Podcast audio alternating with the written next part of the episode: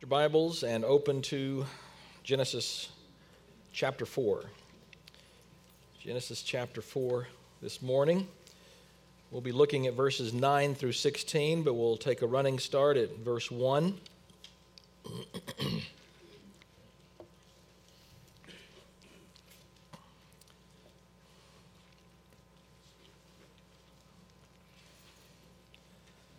This is the Word of God. It is without error. It will never lead us astray.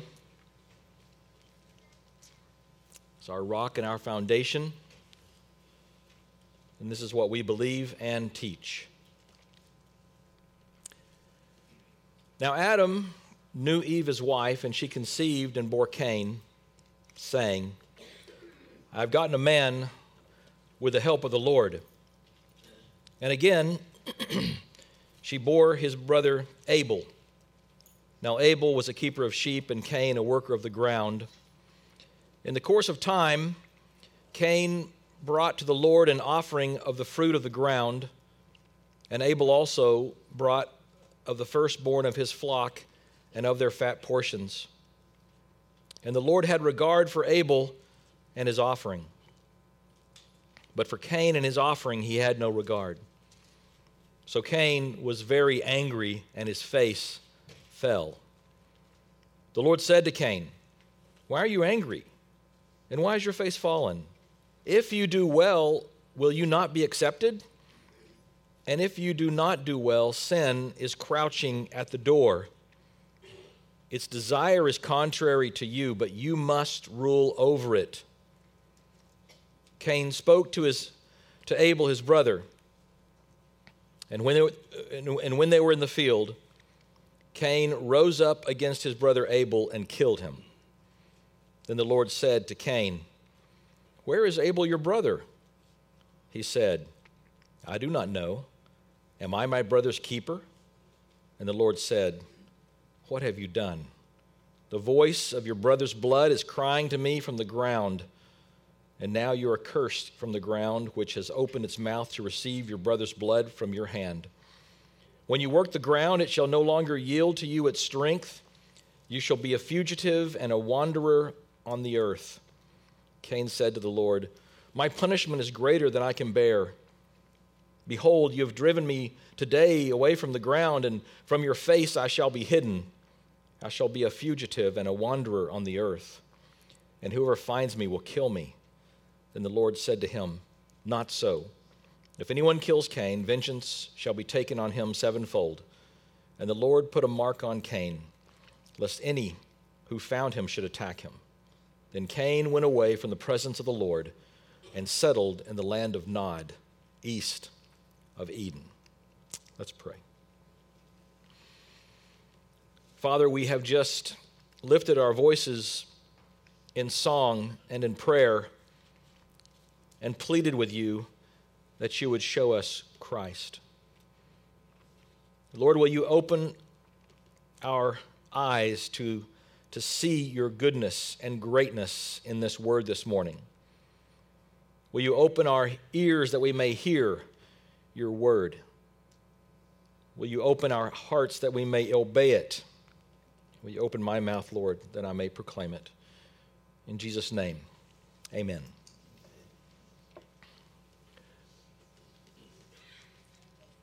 One ring to rule them all, one ring to find them, one ring to bind them all, and in the darkness, bind them. Some of us know that phrase, poem, is taken from Lord of the Rings, a fiction trilogy written by the great author J.R.R. Tolkien. And in Lord of the Rings, there's a ring that is the one ring of power with engraved that poem upon it. The whole trilogy is about this battle, ongoing battle between light and darkness for those who want to possess this ring of power. Tolkien creates a character in Lord of the Rings called Smeagol, whose name is later changed to Gollum. And in a scene, his cousin actually finds the ring. But Smeagol wants it. He sees the ring, he desires it, he covets, he envies, he, he hates, and he murders to possess the ring. Or does the ring possess him? The ring that Tolkien creates in his fiction novel, Lord of the Rings, is an apt illustration or symbol of sin. That which we desire, that which we want, that which we covet and go after, sometimes, most times, all the time, ends up possessing us. Gollum is an apt representation of Cain. You see, Gollum is fiction, and so is the One Ring. But Cain is real, and so is sin. And today, brothers and sisters and friends, we would do well today to pay sober heed to our passage. And our prayer should be that we have sensitive, soft hearts to the Word of God this morning and these three elements that we're going to derive from this passage the questions, number one, number two, the curse, and number three, the consequence. So let's get started. Number one, the questions. Our passage begins really, there, there, there are two questioners in our passage. God questions Cain, and Cain questions God. So, first we begin with God questioning Cain. In Genesis 4 9, after Scripture has revealed that Cain has murdered his brother, we read of God's confrontation of Cain. The Lord says to Cain, Where is your brother? Where is Abel, your brother? Now, the Lord, of course, knows where Abel is. He knows full well what Cain has done. But the question there is to, is to draw the sin out into the open to provide opportunity for Cain to repent. Such questioning of Adam and Eve in the garden provided opportunity also for them for, for confession and repentance. Remember, as God walked through the garden, he says, where, where, you know, Adam, where are you? Does God know where Adam is? Yes, of course he does. Does God know what Cain has done? Of course he does. But like a, a loving father who comes and sees the crayon marks behind the couch with the toddler and says, What happened over there? he knows what happened. His wife, in a fit of rage, didn't grab the crayon and, and color behind the couch and say, Take that, right? Hopefully, it wasn't the 18 year old who's home from college. No, it's the toddler, probably. And the toddler stands there with the crayon behind his head and says, What? I didn't do anything. No, God is in loving mercy and grace calling out to Cain and asking, Where's your brother? and giving him an opportunity to confess and repent even then. I can remember as I was writing this sermon, I reflected back to a, a first grade Kevin in a little town called Pottsboro, Texas. My school there, and I was on the playground, and I, I saw something on the playground. It was bright and shiny and sparkling. And I went over and I looked, and there was a necklace, a little gold necklace. And I picked it up, and as I was picking it up and looking at it, a little girl said, Hey, that's my necklace. I dropped it. And I said, No, it's not. It's mine. like Gollum in Lord of the Rings, it's mine, precious. this is mine. And she went and she told the, the teacher, Kevin took my necklace.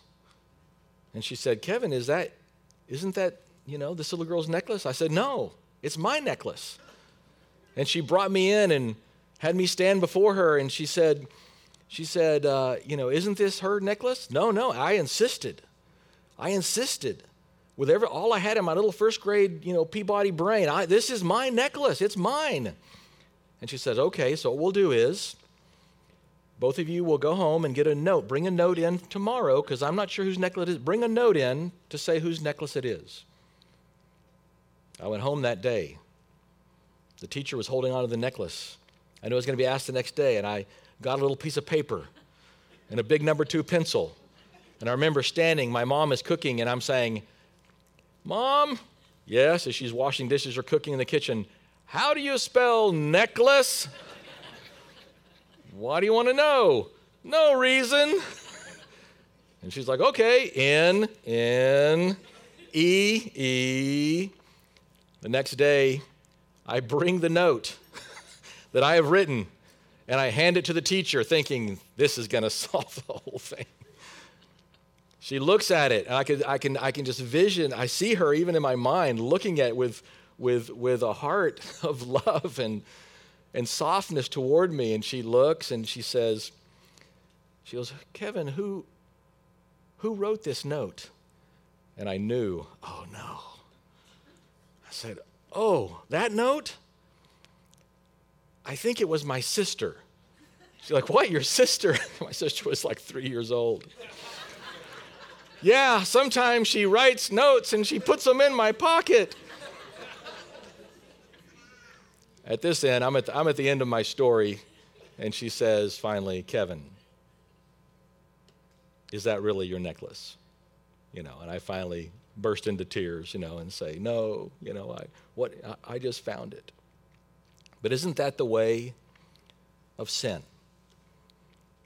Isn't that the way of sin? We're caught. Our Father, God, comes to Cain and says, Tell me the truth. Where's your brother?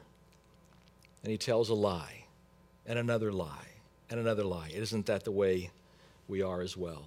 We're a lot like Cain, aren't we? You see, his defiance continues. He answers, Am I my brother's keeper? He responds defiantly to his creator.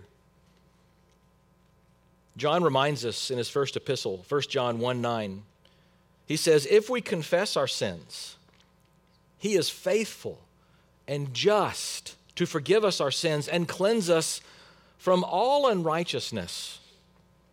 But like his fallen parents, Cain stubbornly refuses and he rebels against his creator. Cain also questions God. When God asks him these questions, he says, he first lies and then, then he says, I do not know. Am I my brother's keeper? After his refusal and refused to repent, and he adds lying to his sin of murder, only compounding the treachery of his act and reve- revealing the depth of his depravity, he says, Am I my brother's keeper? Am I my brother's keeper? God could have easily said, No, you're not your brother's keeper. You are your brother's killer. That faithful question, faithful question, fateful question, am, am I my, my brother's keeper?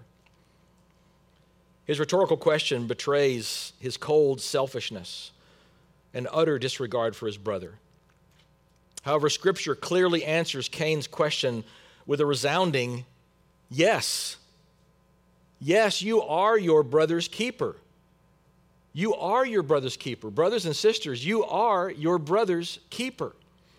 As Christians, we are called to bear one another's burdens and so fulfill the law of Christ.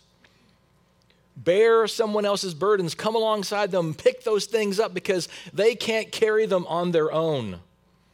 How many times have you been in a time of, of suffering, a time of, of, of crisis, and you felt like, I can't carry this? And someone, a, a, a godly sister, calls you, a godly brother pulls you aside and says, Let me help you bear that burden.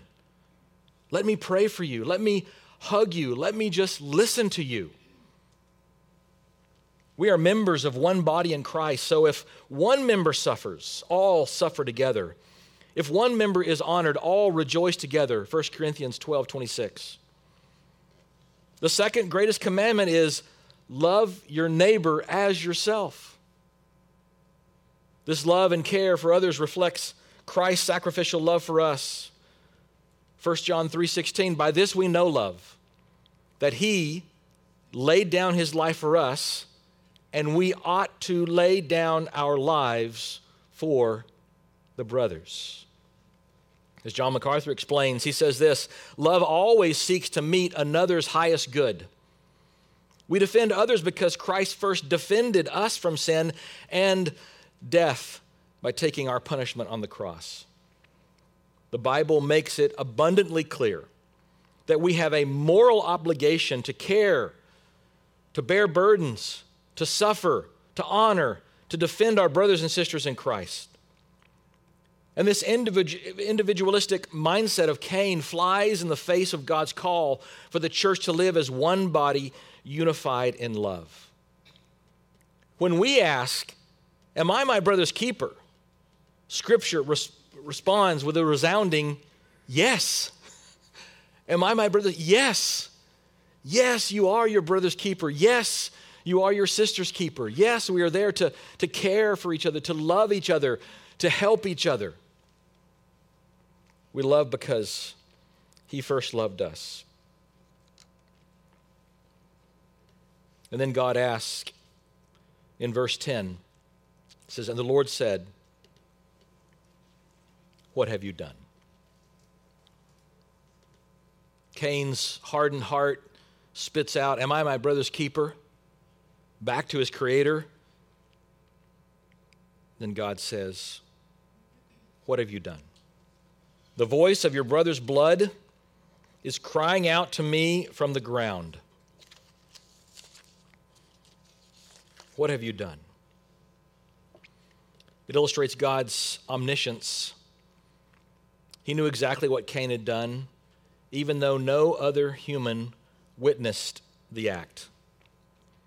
God sees and knows everything we do, even the hidden sins that others don't see the prophet Jeremiah wrote this in Jeremiah 1:5, "Before a word is on my tongue, behold, O Lord, you know it all together. Before I begin to even say something, before I even think it, you know what I'm going to say. You know what I'm thinking." The author of Hebrews also said, "No creature is hidden from his sight, but all are naked and exposed to the eyes of him to whom we must give account." even if we think that we're going to get away with sin in this life. The Bible says it will eventually catch up with us. As Numbers 32 23 says, Be sure your sin will find you out. Cain was under the false impression that nobody would find out what he did since he killed the only witness. But he underestimated God's omniscience and justice. Listen again as I read these passages again. And may the terror of the omniscience of God rest in your heart before a word is on my tongue. Behold, O Lord, you know it altogether.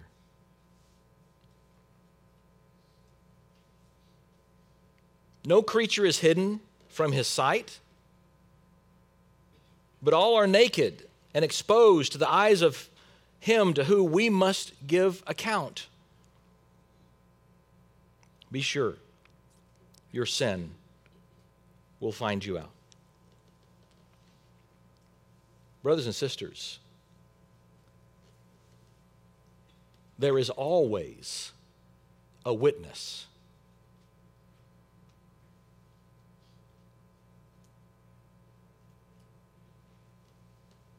There is always a witness. In the dark of your night, somewhere on one side of town or the other, in the secrecy of your closet, down in Mexico, over in Las Vegas, wherever you go, wherever you are, God is there. Should you be afraid? Yes. I use the word terror. God knows, God sees. And as a loving father, he's there to watch over and protect us for those that he loves, who he's called according to his purpose. Don't be like Cain. When God says, what have you done? Say, I picked up a necklace on the yard that wasn't mine and I put it in my pocket. I took something that wasn't mine because it was shiny and pretty and I wanted it.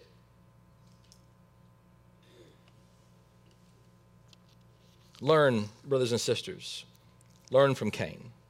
Learn from Cain.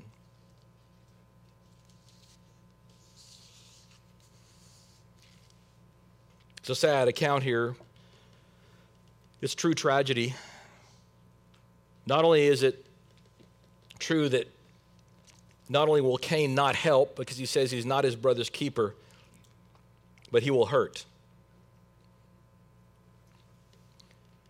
This scripture demonstrates to us the depth of human depravity. As Romans 3 declares, there's no one righteous, no one who seeks after God. Listen to Romans 3 9 through 18. What then? Are we Jews any better off? As Paul is speaking there. No, not at all. For we have already charged that all, both Jews and Greeks, are under sin. When Paul says both Jews and Greeks, who is he leaving out? Who is he leaving out? No one. you're either Jew or you're Greek.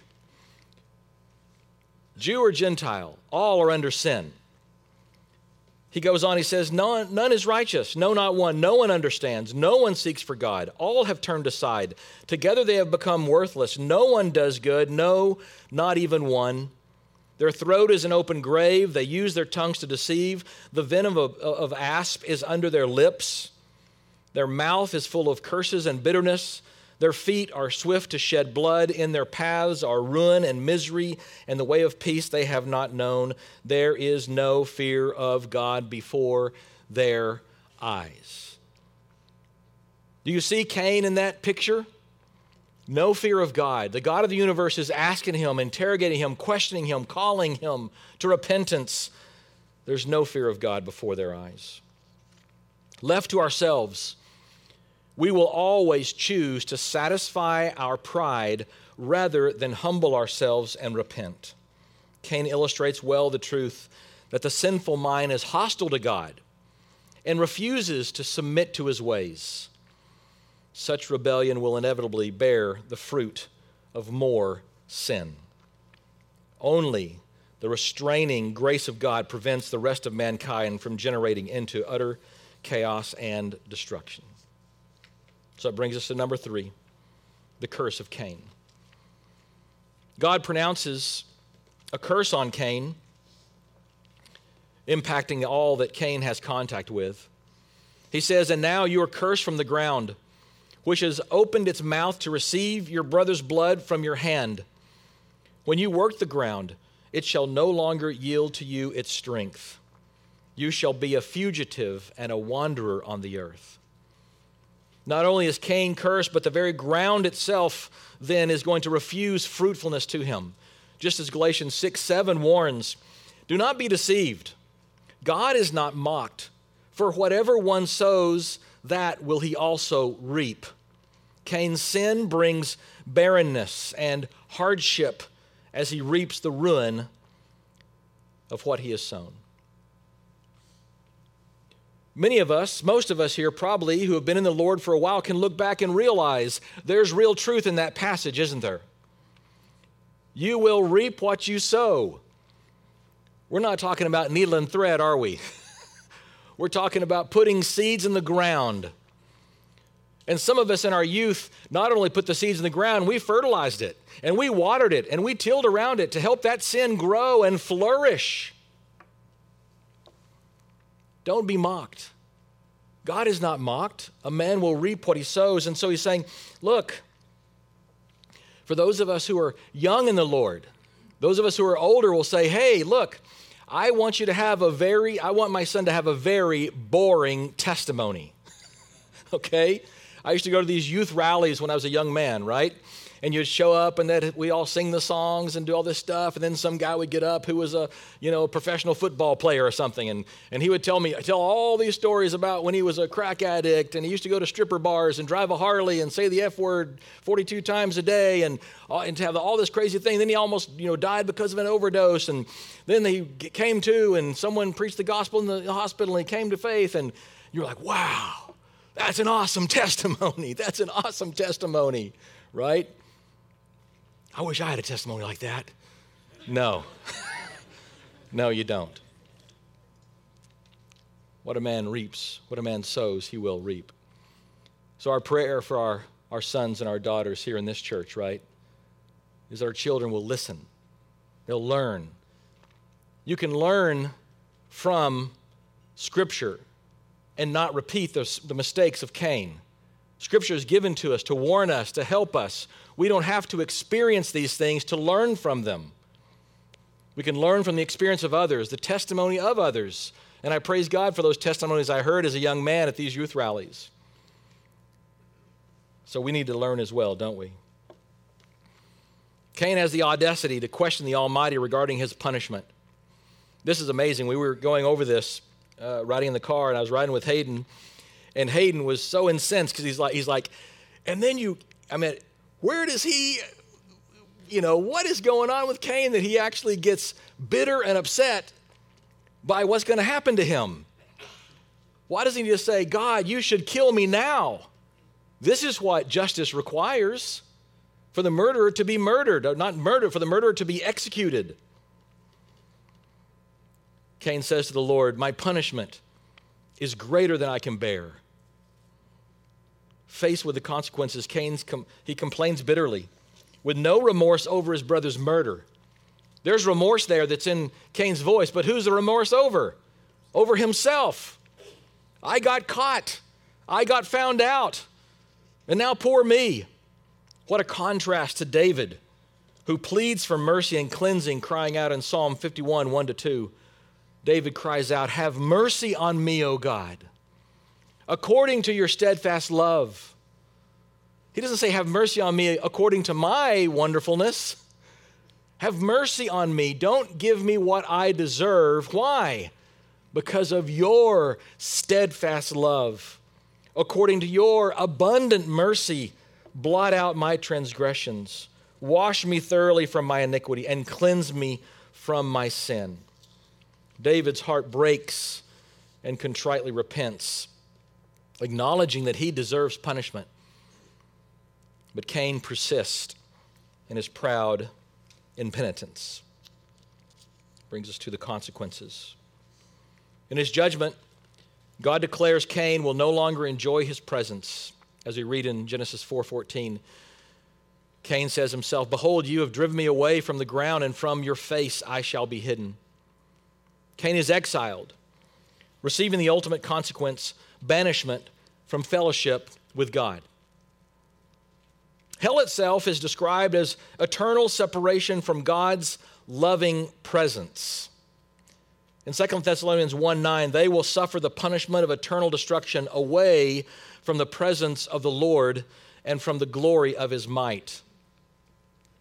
And notice here we've said it's, it's from God's loving presence. Be reminded, brothers and sisters, what makes hell hell is the absence of God's loving presence, but the presence of God's wrath. God is what makes hell hell.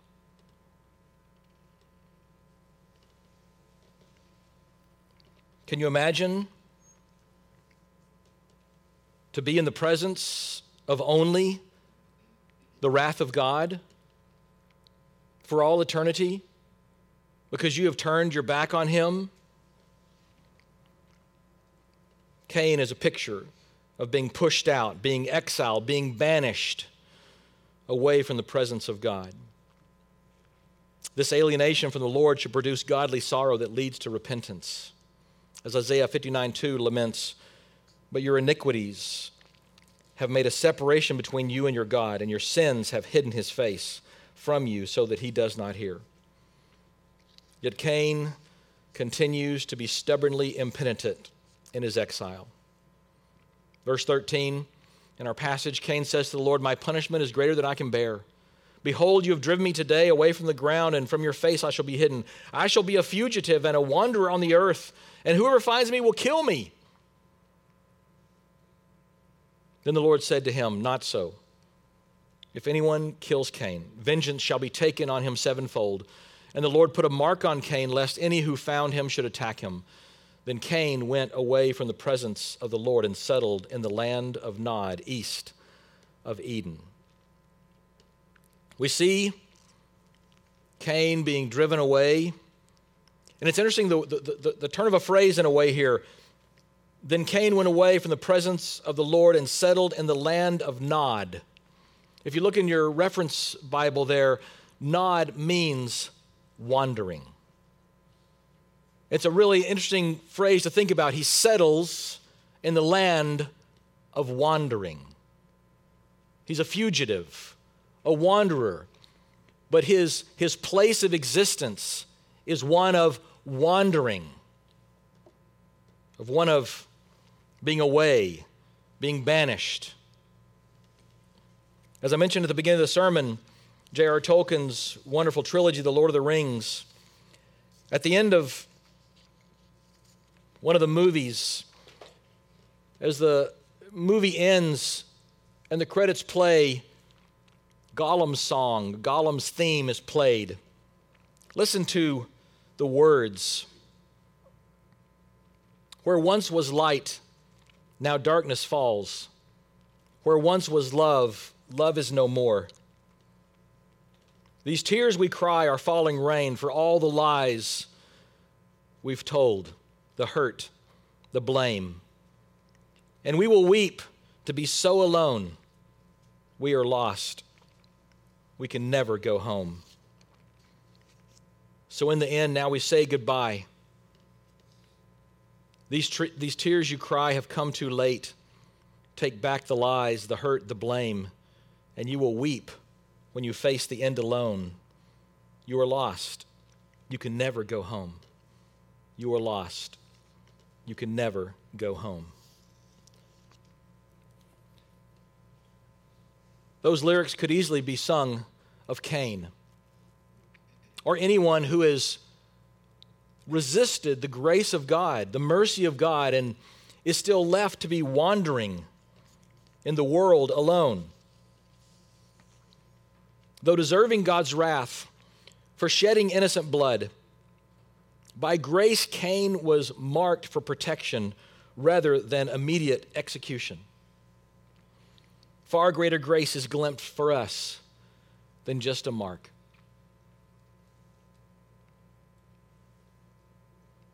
Far greater grace is glimpsed at the cross, where though perfectly righteous, Christ was made a curse to rescue the guilty. As Galatians 3:13 says, Christ redeemed us from the curse of the law by becoming a curse for us. As it is written, cursed is everyone who is hanged on a tree. Bearing our sin, though blameless, Christ suffered the wrath of the Father so we could be brought home. As Jesus cries out in Matthew 27 46, Eli, Eli, Lama Sabachthani. That is, My God, my God, why have you forsaken me? Praise God that Christ took our exile that we might have access to the Father. The blood Jesus shed to atone for our sins speaks eternal redemption from the curse, as Hebrews 10:19 says. Therefore, brothers, since we have confidence to enter the holy places by the blood of Jesus, in Christ, the God forsaken wandering ceases for those who place faith in the Lamb of God who died to give us life. John 12, 24 says this Truly, truly, I say to you, unless a grain of wheat falls into the earth and dies, it remains alone, but if it dies, it bears much fruit. Christ is that wheat that was put up in the put, put in the earth and died and has borne much fruit. Therefore, we can go with boldness into God's throne room. We can have access again to the Father, praising Christ who bore our curse to welcome us home as beloved and redeemed children. You see, our sermon, we've had a question, we've had a curse, and we've had a consequence. And those things, those three things, are all revealed to us in our blessed Savior, Jesus Christ. Jesus' question from the cross My God, my God, why have you forsaken me? Jesus took the curse that belonged to us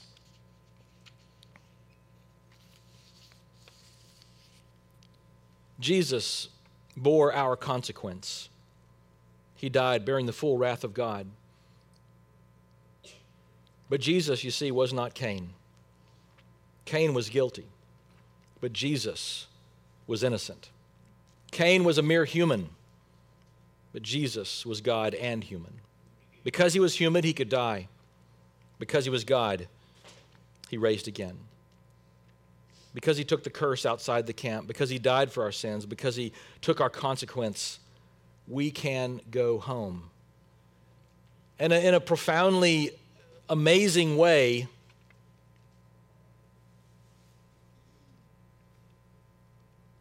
Christ's blood still speaks. Abel's blood cries out to the, to the Father and says, Guilty. This man is guilty. Christ's blood cries out to the Father and says, This one is clean. This one is clean. Listen, listen, God's own Son died for you that you may live, that you may not be banished and an exile, a fugitive and a wanderer. And because his blood still speaks and cleanses you, you may come home. You may come home. Don't settle, friend. Don't settle in the land of wandering. Come home. Come home today and know the love of your Father. Let's pray. Father, we thank you for your word today. Lord, it is a, a great grace that you give us your word. And we have these true histories. Lord, these are not just stories that we're reading, they're not myths, they're not fables, they're not morality tales. We believe by faith, we know that this is real history. And what a history it is.